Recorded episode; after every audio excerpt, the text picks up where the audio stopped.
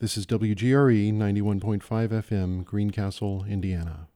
Good evening and welcome to Music for Life, music from DePauw. In this episode, we hear from two more students about their summer doings, this time working with young musicians. Two more new faculty members drop by to introduce themselves singer Thomas King and music theorist Jenny Smith. Hannah talks to Carrie Jennings and Amanda Hobson about their upcoming Schubert recital. And we have a lively chat with members of our first Green Guest Artist of the Year, the Boston based and Grammy nominated chamber ensemble, A Far Cry, whom I fuss at for being conductorless. There are lots of exciting things going on in the DePauw School of Music, and we're glad you could join us for Music for Life. Continuing our stories of what I did with my summer vacation, joining me now are two more students, Salvador Rodriguez and Alan Whitehead. Welcome, guys. Hello. Hi. This is a change of pace for you because the two of you are switching from being the teachers back to being the students, right? Yeah. So, what were you up to, Alan? Uh, this summer, um, the first half of my summer, I was teaching beginning sixth grade band. Wow, in the summer school program. Yeah, that was quite the adventure. And where was that? Elkhart Memorial High School, like all the incoming sixth graders Ah, go there on that side of town. so you started, and then where'd you go after that? And then after that was completed, I took about a week off, and then I um, started teaching high school marching band. I started at Fairfield High School. That's my second year. The director is actually a DePauw alum, Oh, cool. Andrew Muth. Mm-hmm.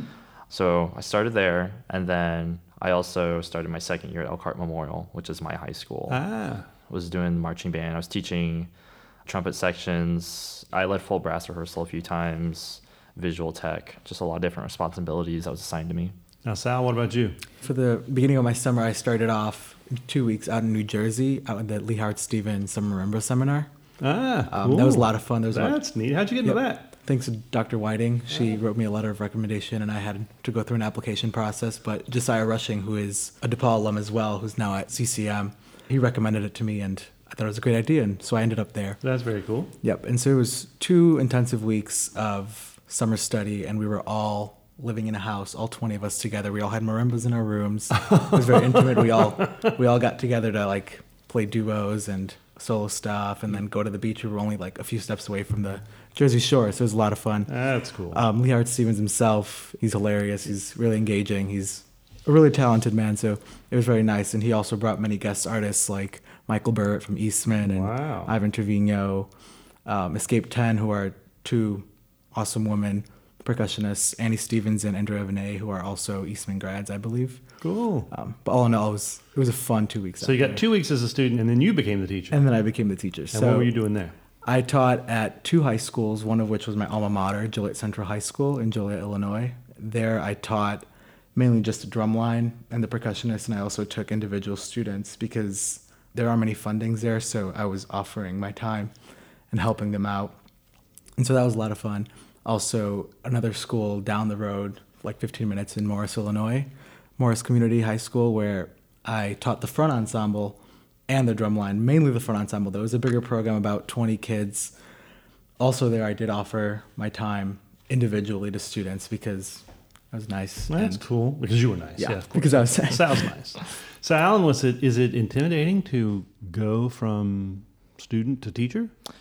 Considering this was my second year, I guess I mean not not as much this year, but definitely last year when I started when I went to the teacher role really for the first time in front of kids that were literally less than a year older than or younger than me. Right. um, I was yeah, it was it's a pretty daunting task, um, just because, especially when I was at my alma mater, like those those kids were my peers. Yeah, right. So that's really difficult to establish yourself in a leadership position. Mm-hmm. But I think as time went on and I got more experience this year, I could definitely fulfill my leadership role Right. and not really have to worry about being terrified about being in front of the group or anything. How about you, Sal? It was the same thing. I'm at alma mater actually. The section leader that was left there because they don't. and Again, they can't afford percussion staff or any kind of staff, so it's just one band director in the band. The section leader there, I've kept in touch with him. I've actually given him lessons whenever I go home for the breaks, and so he was like the glue Ah, between me as a leader and the rest of the students. Most of the time, they knew what I was there for, and they knew that I was there to help them, and so they took advantage of that. So is it hard to come back and be a student now? Sort of, kind of. Part of my Bonner Scholar program, I'm actually working out at Center Grove High School with the percussion program. So I live like a double life right now. Actually, on the weekends and some weekdays, I'm out there teaching, and then I come back to schoolwork, and so it's it's something that I'm sort of getting used to now. That's cool. Alan? Um, I kind of have the opposite of Sal. I mean, I'm not really. I mean, I'm still involved with the programs that I'm I'm teaching at, and I will like be going on the weekends to see them and teach with them as we get later on in the year and as I get more mm-hmm. settled here again. But I have my private students here through the preparatory program. That's cool. So I have three of them. That's great. So, you know, what you guys have discovered is that the best teachers are always students. Yep. Yeah, And definitely. so you keep that going, and success is sure to come your way. Sounds like you guys had a great summer, but we want you back. So this building is way too quiet in the summer. So come fill it up. Great to have you back, and thanks for coming in to chat about it. Thank you. Thank you. Hello, music lovers. Welcome to the events calendar for the week of September 14th. On Monday the 14th, there will be a Faculty Select Series concert featuring Carrie Jennings and Amanda Hobson, and that's going to be at 7:30 in Thompson.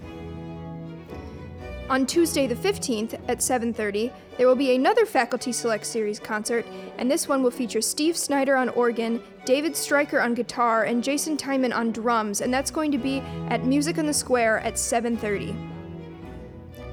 On Wednesday, September 16th, there will be another Faculty Select Series concert, and this one will be Eric Edberg on cello and May Pong on piano, and that's going to be at 7:30 in Thompson. Friday at 5:30, DePauw Palooza will be back again for another year. So get outside at the Green Center and go support all the different student ensembles. On Saturday the 16th at 6 o'clock, there will be another Communiversity at Music on the Square. And also on Saturday the 16th at 7:30, Kristen Summer Danes will be giving her junior recital in Thompson. And on Sunday, September 20th at 3 o'clock, there will be an orchestra concert in Kresge, and the DePauw Orchestra will be performing works by Shostakovich and Mozart. So make sure you get to Kresge at 3 o'clock on Sunday. This has been the events calendar for the week of September 14th. Thank you very much and have a great week.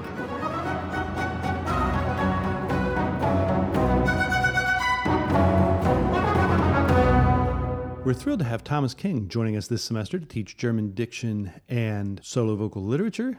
And it's my pleasure to welcome him to the show. Welcome to Music for Life. Thank you so much, Dean. So tell us a bit about your past. You have a really amazing story. I've got some amazing stories, but I've been alive for 70 years, so there should be something in there interesting. And for those who, this is a radio show and not a television show, you can't see that he looks like he's about 45. So this is quite a feat he's got going on here.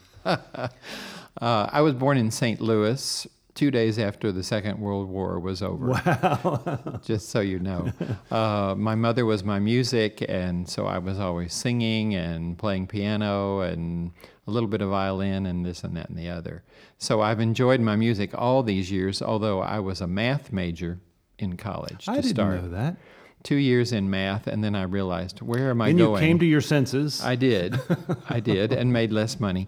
But I'm here in music ever since. so- Right. So, and had a distinguished career. well, I certainly enjoyed it, and I hope that others would say distinguished. Uh, I sang in Germany for five years, but I've been singing recitals and operas in the States and Germany for about 40 years altogether. So, Wow. Well, it's great to have you here at DePauw. So tell me about the classes you're teaching. German Diction for Singers is for young people who want to have accent frei without an American accent mm-hmm. version of any of the German pieces they're doing. Mm-hmm. And so we work on the specifics. Umlauts and CHs and Rs are usually difficulties for Americans, and Right. so we're trying to fix those. Right. German's really challenging. Probably is it the most challenging for our singers? I don't know. French, when they look at the letters, the mm-hmm. spellings are just horrible. but German can be. It can be difficult because they think there's a bunch of guttural Right. stuff going on, and it isn't really true. So- Right. And so what about the literature course? Oh, the literature course. We start from the year 1600 with early Italian Wow. songs, and they're beautiful, beautiful, easy to sing, and uh, the kids are, are enjoying getting to know those from a historical perspective rather than just singing them. So, how's the acclimation been? Is everything going well for you here at DePauw? Oh, I'm happy. I'm very happy. I see smiley faces. I've interviewed two freshmen just on the street. How's your first day going? And they just smile at me like, oh, I'm having a great time. so it's very nice. And all the faculty, thank you. Yeah, oh, we're just thrilled to have you here. It's been our pleasure to have you join. The students are thrilled you're here, and lots of great things happening. So thanks for coming in to chat about it. Thank you. This is Rachel Malfitano here to talk to you a little bit about DePauwpalooza, which is coming up this Friday at 5:30 on the steps of the Green Center for the Performing Arts. Today I'm going to be talking with Matt Skiba, Sarah Jilka, and Levi Hoffman about what to expect at DePauwpalooza. So welcome guys. Hello. Hello. Hello. All right, let's start off here with Matt. So for DePauwpalooza, I'll be in the university band and the jazz ensemble. We're kind of going to surprise everybody with what we're doing. Uh, we'll have a few previews for our upcoming concerts. Um, some of the pieces we'll be doing at those, and a couple of the charts will probably only be played at DePauwpalooza just for a little bit of fun. That sounds great. What about you, Sarah? Hi, so um, I'm playing violin in the DePauw Orchestra, and you can expect some movie soundtracks, some Star Wars, Jurassic Park, and we're gonna blow your mind with a version of Uptown Funk. So you have to come see it. All right, Levi, what about you? Well, I'll be part of the chamber singers, and we're gonna be doing a piece. Uh, but that's a surprise. I'm not going to spoil it for you. Oh, I but see. I have been told that the university chorus is going to be doing a South African piece similar to the one they did last year. So Yes, we will. I will be in that as well. We've got some nice dance moves for you and traditional African music. All right, guys. So, what do we think is fun about DePauwpalooza, and why should everybody come out and listen?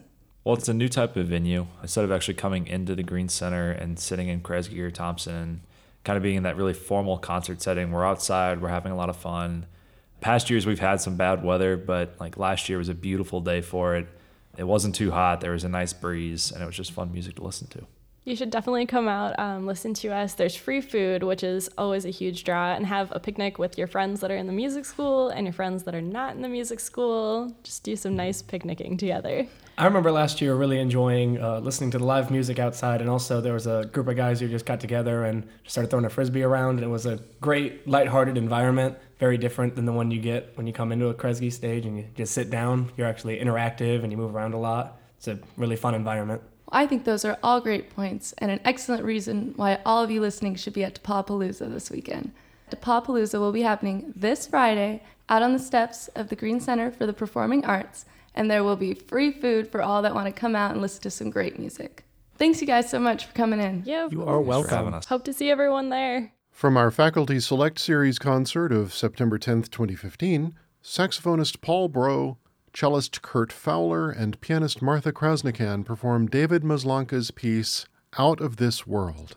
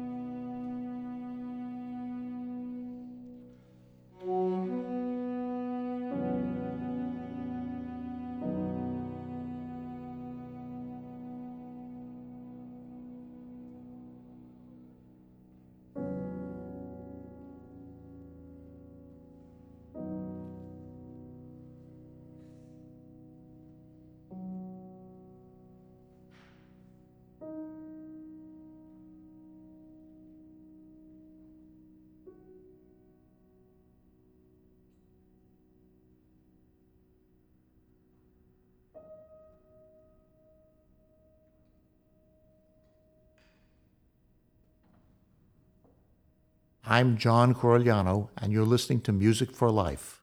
As we introduce new faculty members for the year, I'm thrilled to welcome Dr. Jenny Smith into the studio, who has joined us on our music theory faculty. Welcome. Thank you. So, tell us a bit about yourself. Tell our listeners where you're from. Well, I'm originally from Ohio, uh, but I did my undergraduate work uh, up at Anderson, mm-hmm. and I'm coming most recently from Massachusetts. From Massachusetts. Beautiful place. It I was is. just there a few weeks ago. Yeah, absolutely beautiful place. So, what were you doing in Massachusetts? Uh, I was teaching at the University of Massachusetts Amherst. In a theory position there, correct? Mm-hmm. And how long had you been there? Just one year. Mm-hmm. And what will you be teaching for us here? Here, I will be teaching theory and musicianship. I'll be teaching both sophomore and freshman musicianship or oral skills and sophomore theory. Our theory musicianship sequence has changed a bit, but it's also, as it is at any school, the foundation of what every musician here in the music school does. And you've been at it for almost, well, I guess, a little over two weeks now, right? right. So, how's it going? It's going pretty well. I think we've developed a good rapport. We've started working on a lot of the core skills, and we're moving forward well. And what other interests do you have? Tell us a little bit about your dissertation and the type of work you've done prior to DePauw. Well, for my research, I have been looking at the music of J.S. Bach, uh, specifically his vocal music, his uh, a couple of his motets, which are uh, sacred Mm-hmm. multi movement works. And I am mostly interested in the narrative or the story that he's creating across the multiple movements and what he does musically with motives or musical ideas that he takes from one movement and sort of intertwines them into movements after that to create this story. Mm. And any great epiphanies in this process? Just that I found so many things from the chorale movement or the, the hymn like movement mm-hmm. that he uses all over the place in all of the other movements. And you wonder, you know, how he was able to do this considering his unbelievably prolific output.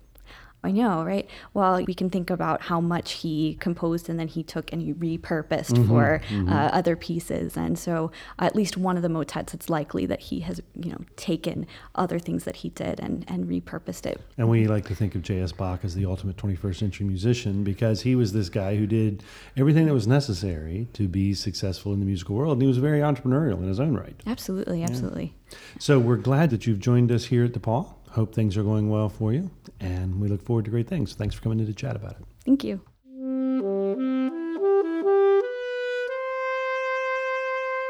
This is student producer Hannah Gothier, and with me in the studio today I have Professor Carrie Jennings and Professor Amanda Hobson. Thank you for joining me. Thank you. Thank you. So, we're here to talk about your upcoming performance of Schubert's Die Schöne Müllerin. Great. Thank you. Um, so this is a large work. It's over an hour long. It is indeed. It's a song cycle of 20 songs. It actually comes from a larger work by the poet Wilhelm Müller from uh, the early 1800s. And Schubert set 20 of 25 poems. There's a prologue, an epilogue, and three additional poems that Schubert did not set to music. Dr. Hobson and I are, of course, doing the cycle in its entirety, but we will also be joined by Dr. Inga Aures from Modern Languages, who will read those poems that uh, Schubert did not set to music. Is that a common thing to have another person read the poems that aren't set, or is that your own idea? I've never seen it. In fact, it was uh, Dr. Hobson's suggestion that oh. we do it that and way. I, I had done that with someone before. I kind of liked it. I thought it added something. Also gives the singer a bit of a rest in a couple of places. It's much needed when the music itself is over an hour long. Mm-hmm. Yeah, yeah, it is sort of problematic. I mean, did you say you've seen people take a little break in the middle because it's quite a hefty I have. piece of work? Yeah, I've seen people take an intermission. I think after number 11 mm-hmm. um, after mine, which um, itself is uh, difficult seeing just that one piece.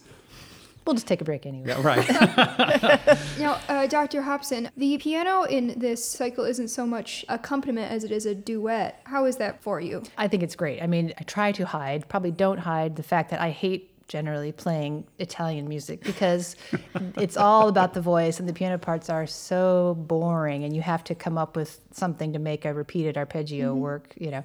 Whereas this gives you so much material. It's just wonderful. You know, it sets up the sound of the brook. It has the hunting horn, you know, of the hunter that the Miller lad comes to hate because he wins the girl.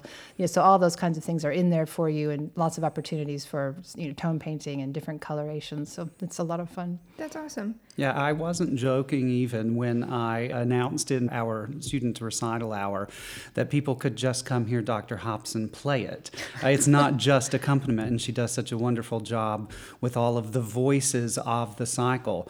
I pretty much am just the voice of the young Miller lad, except in a piece later on where I do become the voice of the brook, but Mhm. she's everybody. Do you each have a particular setting that you like the best to sing or to play? Oh, you mean one of the songs Yeah, of the that's piece? what I meant. Oh, actually, I'm, it kind of varies, but there are two I particularly like. I never can come up with the titles when I want to, but the Liebe Farbe. The, Oh, yes. Um, there's this repeated F sharp that goes through the whole piece, which to me is like his obsession with this color green. That's turned, you know, it was something wonderful. He gave her this green ribbon, but now green is the hunter, and he hates it, you know. And Mm-hmm. Mhm. and so this this the mind he can't get off of this idea. So that F sharp is really amazing. Yeah, I agree. I mean, I think it's one of the best uh, songs in the entire cycle.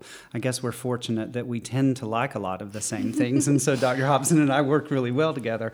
But yeah, it's haunting that repeated F sharp in that, and and Pause would be, I think, another Mm, one of mhm. my favorite ones, uh, which is number twelve. There's a set in there of four or five that are are strophic and have 4 Mhm. verses, and it's our job to make them interesting enough uh, when it's the same music over and over. But if people can get through those strophic ones, they're really in for a treat starting from number 12 through 20. That's true. Although we've talked about like, number 10, it has three verses that are the same. Oh, right. And then the last little verselet, which is a little shorter, it switches into the minor. And that one actually I, I like very much too. There's some really interesting voice leading in that one. And it's when he's sitting with her, you know, looking at the sky and looking in her eyes. And then at the end, she gets up and says, Oh, it's starting to rain. Good night. You know, and then he's like, Oh, you know, Yeah. just sort of left there. So that one, I like the little tweak at the end. yeah. Well, that's fantastic. So, Dr. Jennings, what about you? What do you like so much about number 12? Well, I guess it's about uh, him putting the, the lute upon the wall, um, and uh, it's strung there with a ribbon that uh, is from her. And so it's interesting from that, but frankly, I just like singing it. I think that it, it, it's, it's a beautiful melody. The piano part is really quite beautiful. And the last page of that song in particular. Um, sits in my voice in such a way that uh, it's an, an easy kind of thing to get into. Um, the different dynamics that are on that page from the forte to the piano, different settings of the exact same music, and then the am- amazingly haunting chord that uh, is played underneath it. But I, I just kind of like singing that It- one, frankly. I, I think it's gorgeous. And I, I think that one too is the first hint that he's, oh, wait, this is not going well. There, you know, there. and so, you know, and so you get that kind of back and forth from lovely major chords and then it'll turn and it'll be minor. I'll go to a different key for a moment. Then it'll come back and then, oh, well, that, ooh, you know, it's just a little unsettling. So it has a nice mood to it as Yeah, well. for sure. Well, this sounds like it's going to be quite an interesting concert. And one more time, that is September the 14th, a Monday at 7:30 in Thompson. Yes. All right. Thank you so much for joining me. Thank you, Dr. Hobson. Thank you. Thank you, Dr. Jennings. Thank you. And everyone, hope to see you there. Joining us on Music for Life, we've invited into the studio what New Yorker music critic Alex Ross has called the most imagination grabbing, trailblazing artists of 2014. A far cry amidst the shifting cultural landscape of the 21st century emerging musicians have reimagined nearly every aspect of how, where, and for whom they perform. They've joined a growing list of prestigious artist ensembles embracing the philosophical and logistical position to lead from within, guiding their own artistic vision and administrative decision making. Please join me in welcoming to the studio three members of the Far Cry, which are called Criers Jesse Irons, Alex Fortes, and Megumi Stohs Lewis. Welcome. Thanks. Good to have you guys Thank here. you. Great to be here. I hate to start this off in an antagonistic way, but I happen to be a conductor, and so you guys have let the cat out of the bag that were completely unnecessary. I would actually uh, quibble with your, your interpretation. Having played in the Far Cry for eight years, I have a deep appreciation for conductors. and in fact, at the beginning, we referred to ourselves as unconducted. We tried non conducted, and nothing really felt quite right. We eventually settled on self conducted. Ah. So I think that's actually a healthier way to look at it. We have more conductors than any other orchestra that I know of. Uh, we have 18, actually. Ah, that's great. And yeah, uh, believe me, we love conductors. They provide a focal point, they provide a uh, unified direction with very little extra work that Mm-hmm. needs to happen when you have 18 of them. Right. I don't think you're going to find a group that has as deep an appreciation for conductors as one that often plays without one because we understand what we have to do in order to make something that's compelling without a conductor. I think the advantage that we have and why we do it is that even though it's more difficult, it also means that the entire group is bought in because there isn't a hierarchy. Every Mhm. single member has the ability to be the executive, at least some of the time, in terms of musical decision making. And that's the advantage that you get when you don't have someone on a podium doing that all the time. And yet, all of you also play in other ensembles, and then you do have conductors. So, Megumi, do you find that hard? I mean, do you think, oh, now that guy's up there, let's start ignoring him? I get back to a Far Cry where we do it right. I mean, how, how's that work for you? Well, it's different every time. So I think we appreciate a great conductor who really helps bring things together. And I think we try to play in groups where there's a compelling artistic presentation, however it's achieved. Mhm. So I think it just made me appreciate more the different ways you can achieve it. And I think when I am playing in a group with a conductor, I appreciate a lot of the efficiency that Mhm. comes from Right. that and the fact that you can get a group of people together and have a great show in a fewer number of days. Mhm. And I think we chose our model not because we thought it's the only way to get something awesome, but it just seemed to work the best for us and our personal desires. Mhm. And we never said we would never have a conductor. We just feel like for You haven't found the reason yet. It- well, we had our first project actually with a conductor, Ah. which was a new opera Ah. where the composer was conducting. And that was a big deal for us to decide if we would take it on or not. Mm. Before we said yes, we loved his music. And he Skyped into a full group meeting and we talked about what's your philosophy? How collaborative can we be? So I think we just look at the music and we say, what would make this the most exciting for us? And we hope that translates to what's most exciting for our audience. Yeah, your performances are all so captivating and dynamic, and I think part of it is that it takes a little while to get used to the fact that there is no conductor. There's also no chair, so that helps too. There's a lot of things that you guys have decided to let go of. But I'm really struck by this because of the efficiency question. Bernstein said the conductor gets paid to win the arguments. Since there is none and no one's getting paid to win the arguments, then they can go on for quite some time. I mean, it seems like it would be a challenge to your efficiency. Is it? Absolutely. Yeah. when we first started, we had anywhere from 12 to 14 rehearsals before a concert. And I would guess we spent 75 to 90% of the actual clock time of those rehearsals talking. Right. And discussing and fighting. And as a conductor, especially you know you're, when you're conducting in a union setting, you're oh man, I, you know I need to fix this. That'll take 16 minutes. 16 minutes to fix that, pro- translated by hours of clock time. You know I, I can't afford that. I'd like to fix this attack, but I'm not going to. Yeah, exactly. Well, uh, one of the luxuries of being young and poor and without jobs is that it's okay. We can rehearse 12 times and get our $50 honorarium. We're no worse off than if we hadn't have done that. But it was really valuable learning time for us to, Mhm. well, among other things, start to figure out how to do this in fewer rehearsals. Right. To develop an efficiency so that you get the positive of that while still maintaining the positive of the group dynamic that's going on. Yeah. You know? And we kind of honed a system that keeps evolving, but one of our early installments was to have a person who was not a principal, so not in charge of running the rehearsal, but outside of that, who was the spanker.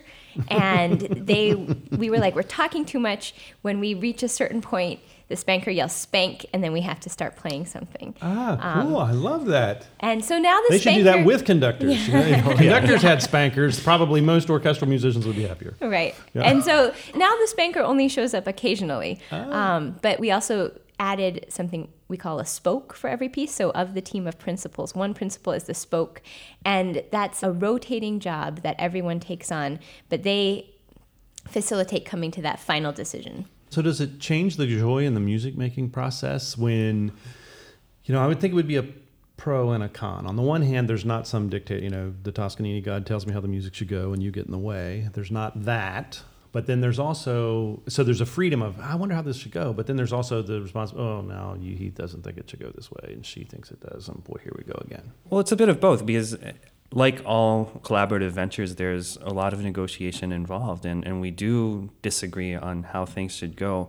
But I think the difference is that sometimes, not always, but there are certain orchestral settings, or especially when you get towards the back of the section, you have a bunch of people kind of talking to each other, being like, "This guy doesn't know how this goes at all." Like, you know, I mean, it obviously should get faster here, not slower. And and I think our system allows for at least that to be voiced, and and that happens sometimes. It's like, no, well, I think that this marking means that we should accelerate to this tempo, or or that it should be a very shocking sound, not not a Mm. smooth one, or or and things like that. And someone else will say, well, I really don't see it that way, and what we've created is a rotating hierarchy that allows decisions to be made eventually. And so sometimes if you don't get your way, you also know, well, on the next piece, I'm going to be in that role. Right. And so I will be able to contribute more that Hmm. time. So do works stay in your repertory over seasons and time? They do. They do. And then do they change? And how would Absolutely. they change? That is Um, one of the biggest uh, ways that, as Alex mentioned, uh, uh, for someone who is feeling artistically disenfranchised because When it comes back, I'm putting that I'm leading that piece. Yeah, right, right. Yeah, one of the biggest myths about a Far Cry is that we're musical democracy. We're totally not. We're, We're a republic. We're, we're Representative republic. I, I, I like to say a rotating benevolent dictatorship. So the truth has been exposed. Okay, I just had to get that out and f- figured out. So thanks for that. Now, you guys have cooperated and, and collaborated with the who's who of 21st century musicians, including a lot of folks that are very near and dear to us here at DePauw. Yo Yo Ma, and you also worked with Caroline Shaw and Roomful of Teeth. So tell me about that process. Uh, That now you've you've got a complicated process because there's no ultimate person in charge, and now we bring in yet someone else to complicate. How's that go? Positive experiences? Always, pretty much. Yeah, and it changes, you know, if it's a single soloist like Yo Yo, then he's playing a concerto. We want to help, you know, realize his vision. So before he came in, we practiced different tempi for the concerto, and we're like, Yo Yo, what do you want? He's like, Oh, I don't know. What do you want? Let me hear you play. he was amazing, so open. You know, when we collaborate with a group, like Roomful of Teeth. They have their own group dynamic, and Mhm. it's really awesome to see that. And there's always this kind of first feeling where you're kind of sensing what is their dynamic, like how do we interact. Mhm. Um, we have a spoke for every piece, so the spoke kind of coordinated with Caroline as she was writing the piece for our two groups. But it always changes. I think we tend to be on our best behavior in collaborations, which helps. So I think we're at our most open and we kind of try to learn as much as we can from them. And I love that magical moment when the two worlds collide. I told the story on this show many years ago about the Civic Orchestra of Chicago and Yo Yo being here, and Yo Yo was late. And so they began rehearsing, and Yo Yo was working his way there. And they were all at the front of the stage, and Yo Yo walked into the back of the hall. No one saw him come in, pulled the peg all the way out, and standing began to play along. He wasn't playing the, the soloist role, he was just playing along. And immediately the sound of the orchestra changed. Now, nobody saw him. It was from behind, but they heard him and they knew what happened. And there was this immediate reaction and adjustment. And I imagine that happens every time you bring a guest into the room. Definitely. I also think, specifically with Caroline, it was a special collaboration because she is both a vocalist and a great violinist. Many Mhm. of us have actually played chamber music with her Mhm. before her whole Pulitzer Prize thing. Right. And that process was really special and easy. It's something we specifically look for when we're trying to suss out who to work with. Right. We look at reputations of soloists and ensembles, and and uh, yeah, we always aim for people just like Caroline. Right. And Yeah. Caroline's fantastic, and she's on the 21CM Advisory Board. She's here after she wins the Pulitzer, and no pretense, just as easy to get along with as ever. And one of the great things about our opportunities here at DePauw, not only do we bring great musicians, but we bring great people to campus, and that's certainly the case here with the Far Cry. So.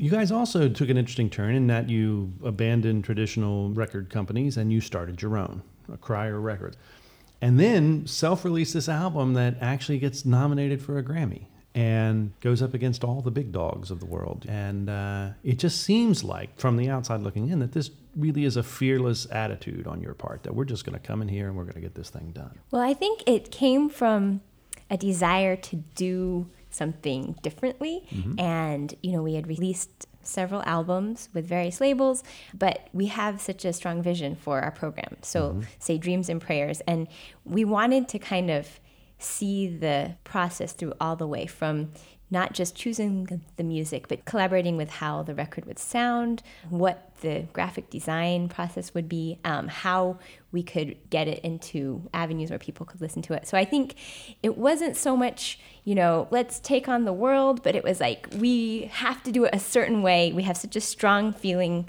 and idea for this. fulfill our vision. hmm that we just have to do it ourselves. And of course, it was a lot more work than Mhm. I thought it would be, like most things are. So I was like, yeah, of course we can start our own record label. No problem. Like all you have to do is, you know, get distribution, you know, like do awesome marketing. Um, anyway, so it was a lot of work, but we had amazing support from Kickstarter backers, Mhm. which was really cool. And it was one of a handful of Kickstarter backed projects that were Grammy nominated that Wow. same year. And it was awesome. I think it was like six or seven, Yeah. like a shocking number of Grammy nominated Yeah, and, you projects know, coming out of Kickstarter. Yeah. In these days, it's not surprising that someone starts their own record company, but it is surprising when someone starts their own record company and gets a Grammy nod. You know, that's that's pretty amazing.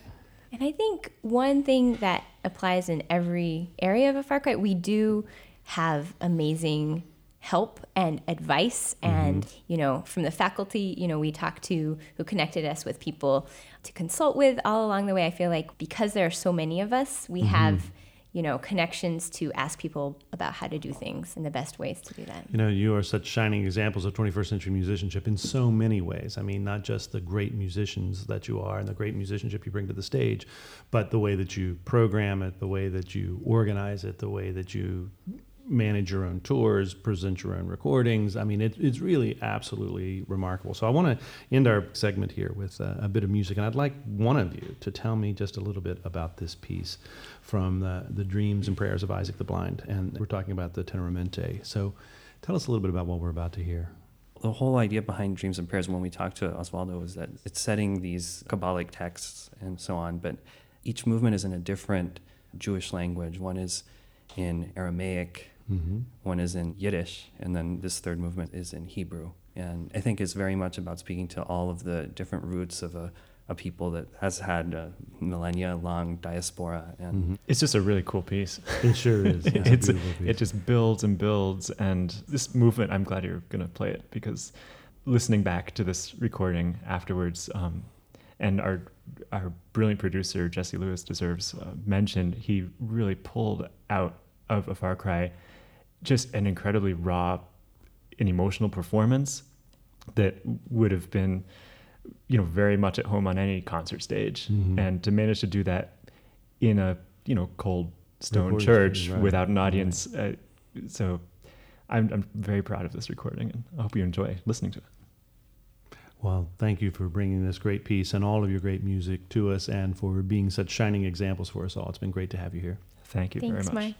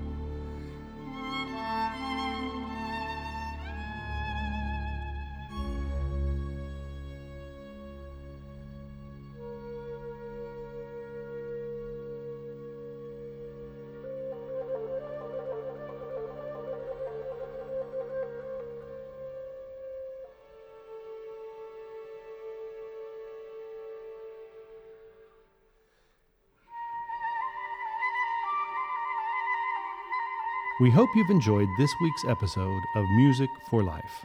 We love hearing from listeners. You can contact us by emailing musicforlife at depauw.edu. We're also on Facebook at DePauw Music for Life, and you can subscribe to our show on iTunes by searching there for DePauw Music for Life.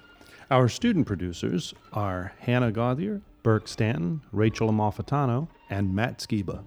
Veronica Pedrell is our online editor, and our show is produced by Matthew Champagne in the Judson and Joyce Green Center for the Performing Arts at DePauw University in Greencastle, Indiana. I'm Mark McCoy, Dean of the School of Music. Thank you for listening to our show. Keep music in your life, and have a great week.